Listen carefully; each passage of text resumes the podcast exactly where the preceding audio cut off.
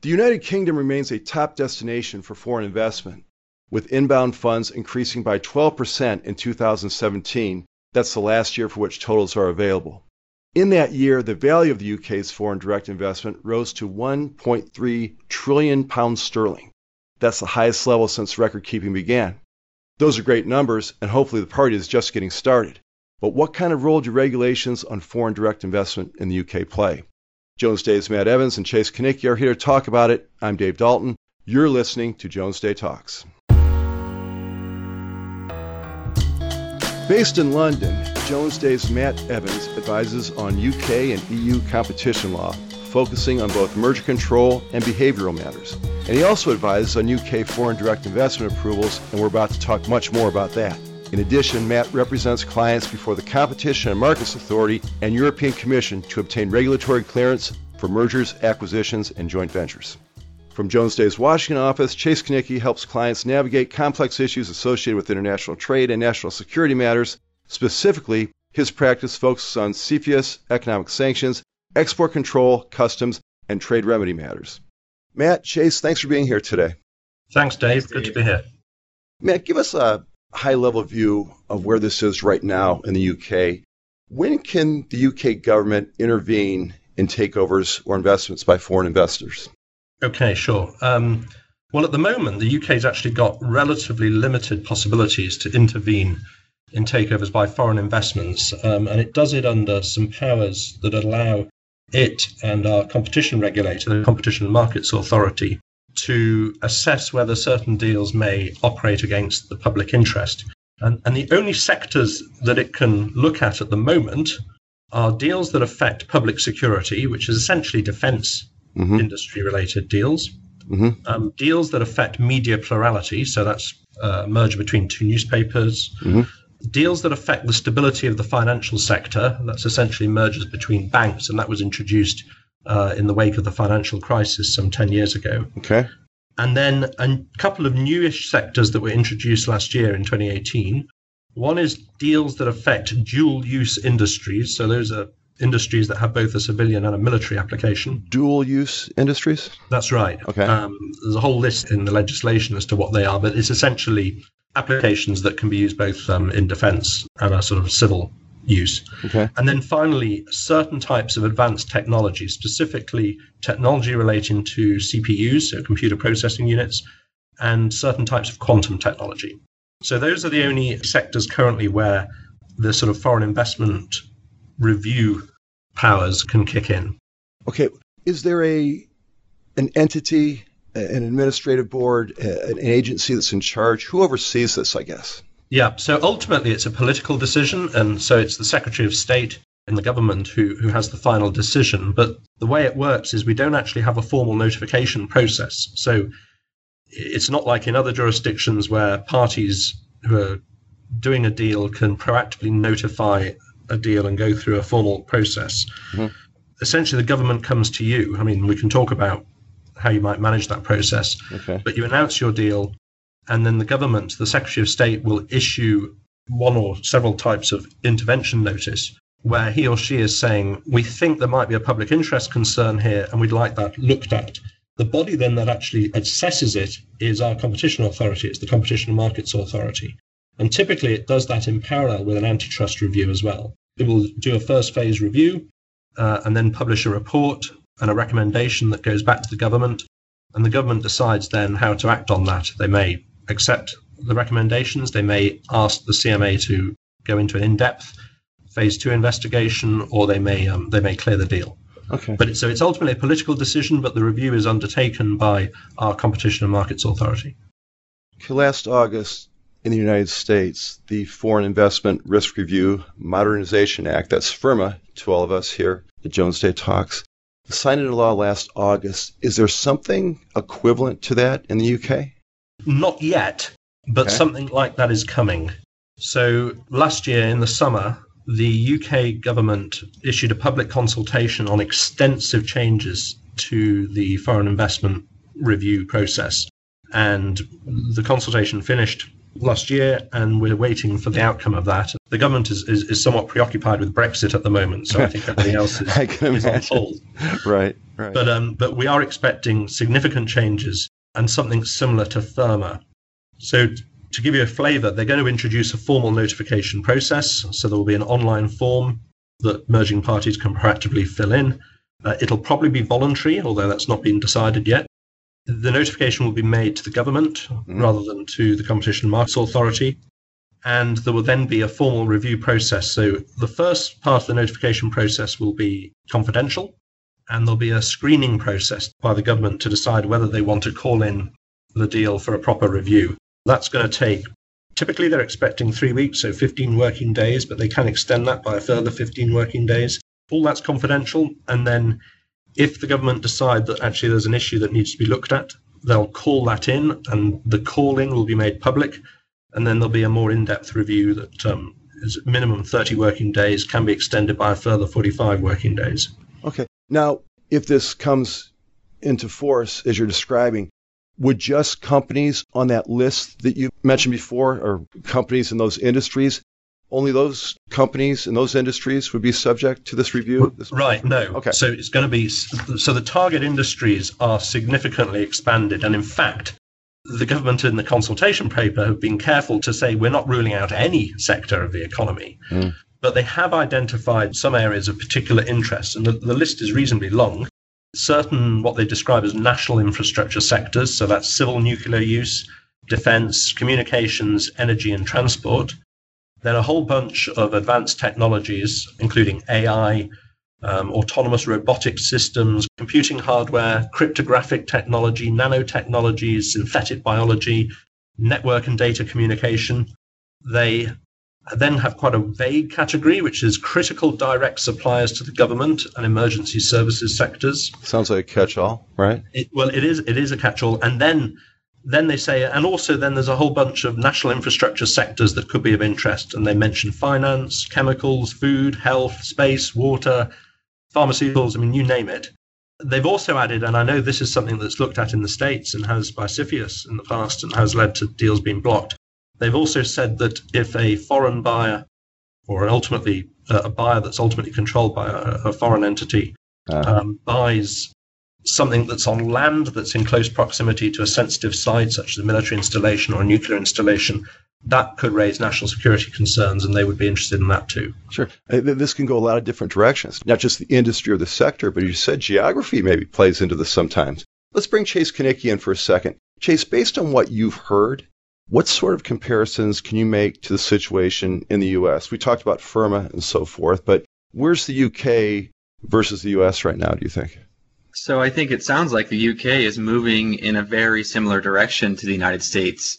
Uh, historically, uh, the US has had a voluntary process, um, and FIRRMA made some significant changes to that process, including to expand the jurisdiction of CFIUS. And it sounds like that's what this proposed amendments to the FDI regime in the UK would do. And uh, a lot of the industries that Matt was running down the list, I was sort of ticking off of my list. And it sounds like the UK and the US are interested in a lot of the same types of industries where there's foreign investment, including there's a large push right now for investments in you know, AI technology, autonomous vehicles, nanotechnology. Mhm. But you know, you still have your historical concerns as well: critical infrastructure, national security, dual use, you know, export control, military, commercial items, subject to stringent controls. So certainly sounds like the UK is heading down the same path, including by putting into place this formal notification process. Uh, I'll be interested to see whether it ends up being a completely voluntary process or whether the UK will, uh, in a sense, follow the US lead and impose a mandatory filing requirement for investments in certain you know, perhaps critical technology companies in the UK or you know, perhaps other types of uh, concerns that the UK government has. If you had to guess right now, put some money down, will it be mandatory or, or will it remain voluntary? From, Yeah, from my, my guess is it will remain voluntary. The, the UK is quite fond of its voluntary sort of merger control system. The difficulty with voluntary, we find companies tend to hate the voluntary system because they don't like, with their advisors, being responsible for making the call whether to file or not. Sh- The consequences of not filing is that you complete your deal and then the authorities open up an investigation and ultimately could unwind the deal. So if you're on this list, you'd be well advised to sound out the government and, and gauge its appetite for reviewing the deal. Well, Matt, is is there any way to approach the UK government sort of informally if you're concerned about whether they might be interested in the transaction? Is there a way to do that? Without yeah, prejudice, yeah, right? Yeah, there is. And particularly under the current regime, because we don't currently have a formal notification regime and you kind of have to be a bit well, there's a risk you could be passive and just wait and reactive and wait for the government to decide whether it's interested in your transaction or not. So what we have seen, and we've done this on a number of deals, is that you can sort of informally approach the government um, you can do that through a public affairs organization. You can do it through your own contacts with government, particularly Ministry of Defense type deals. You may have to speak with them anyway because there may be a change of control condition if you've got government contracts. And so you can use those channels to sort of informally sound out their appetite for looking at the deal and also to put forward your case as to why the government doesn't need to open a formal review. They're generally more interested in getting confidence that jobs and intellectual property and skills are going to remain in the UK rather than as a priority concerns that some ultimately foreign owned company that may have connections with a foreign state may be interested in espionage or some other nefarious activity. The, the government's driving force actually is to keep jobs and skills and high value technologies in the UK. So you can put that case forwards and try and head off a, a review. Sure. You know, and that's interesting, Matt. And, and Chase and I have done several of these programs. And I think you're the first person, and it should be obvious, right? I mean, yeah, sure, there's national security concerns and that kind of thing. And that's the high level, sexy stuff that people want to worry about. But sometimes it's just a pragmatic look. are jobs and economic activity going to stay here in the UK? And I think you're the first person to articulate that from any of the jurisdictions we've talked Right. So, so the genesis for the change in the law was when our current Prime Minister, um, Theresa May, I might say, as at the date of us recording this podcast, because who knows how long she'll stay in power, she has said she's going to step down um, imminently.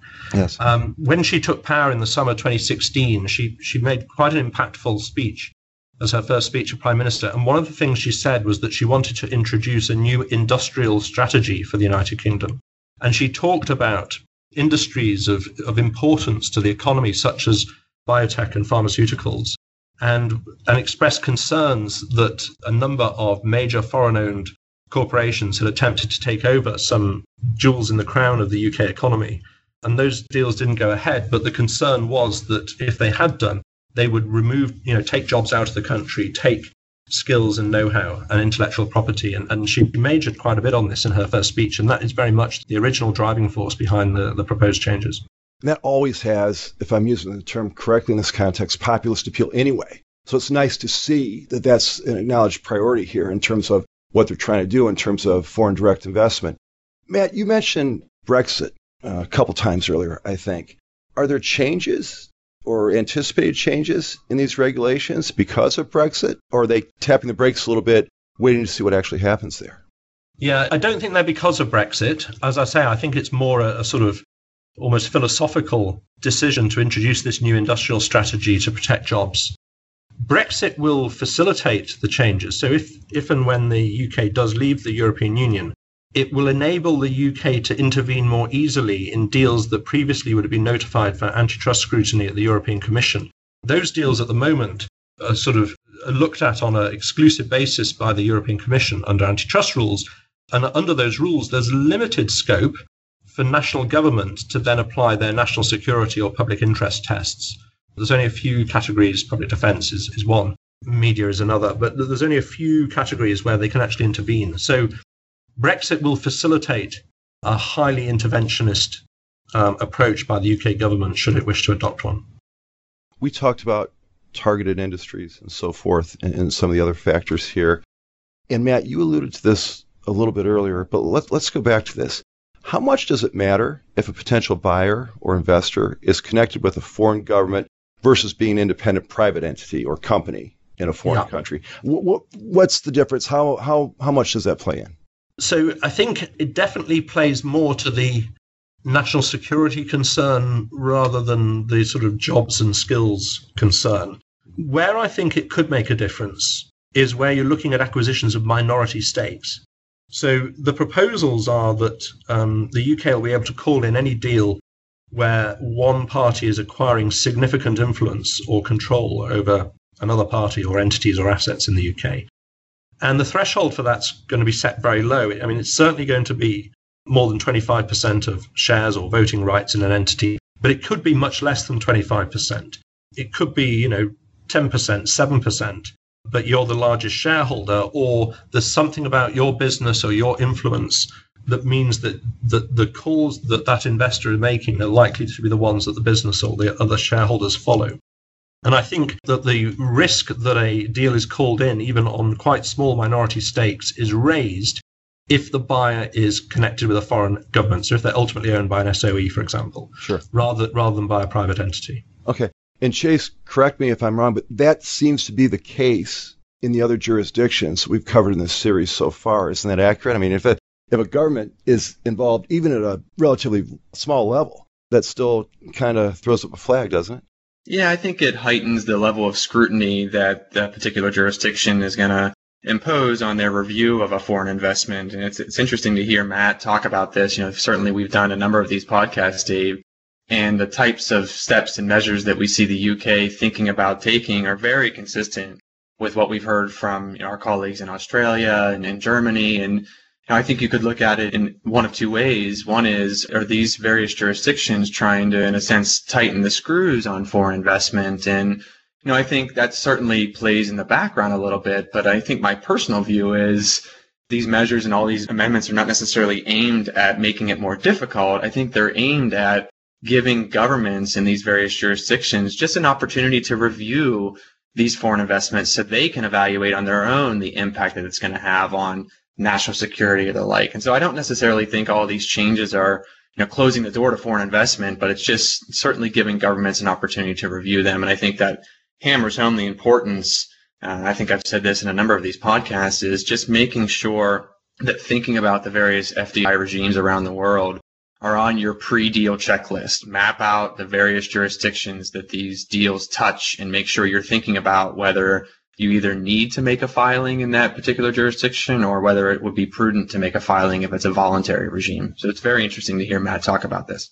Well, you know, I think it's just prudent and smart to anticipate this type of scrutiny at some point.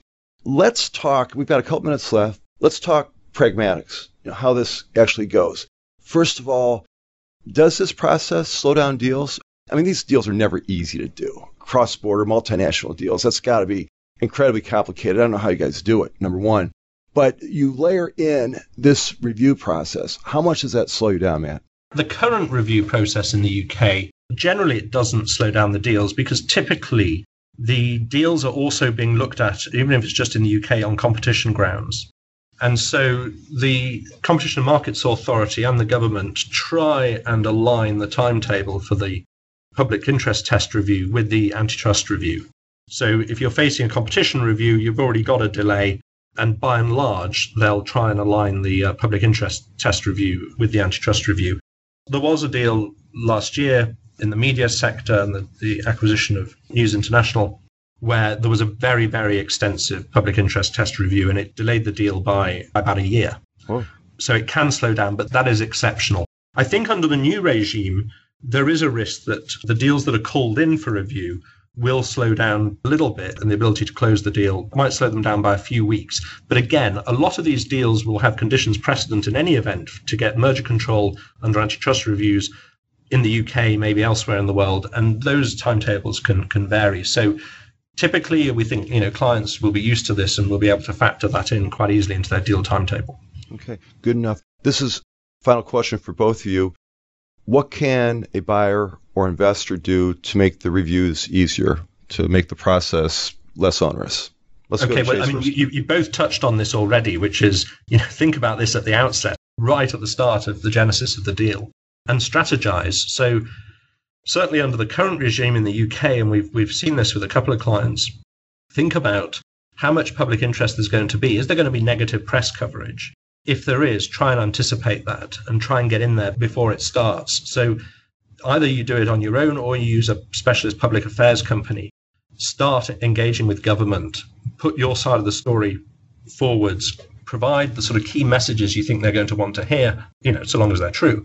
About keeping jobs and firewalls and, and whatever the public interest test might be concerned, keep, keeping those in the UK so that you might be able to preempt and head off uh, an investigation. So I think, you know, I can't overestimate the importance of doing that. And, and where we've seen clients do that, they've managed to get the deals through even without a public interest test review and in the face of significant negative press coverage and, and sort of populist discussions in, in the media.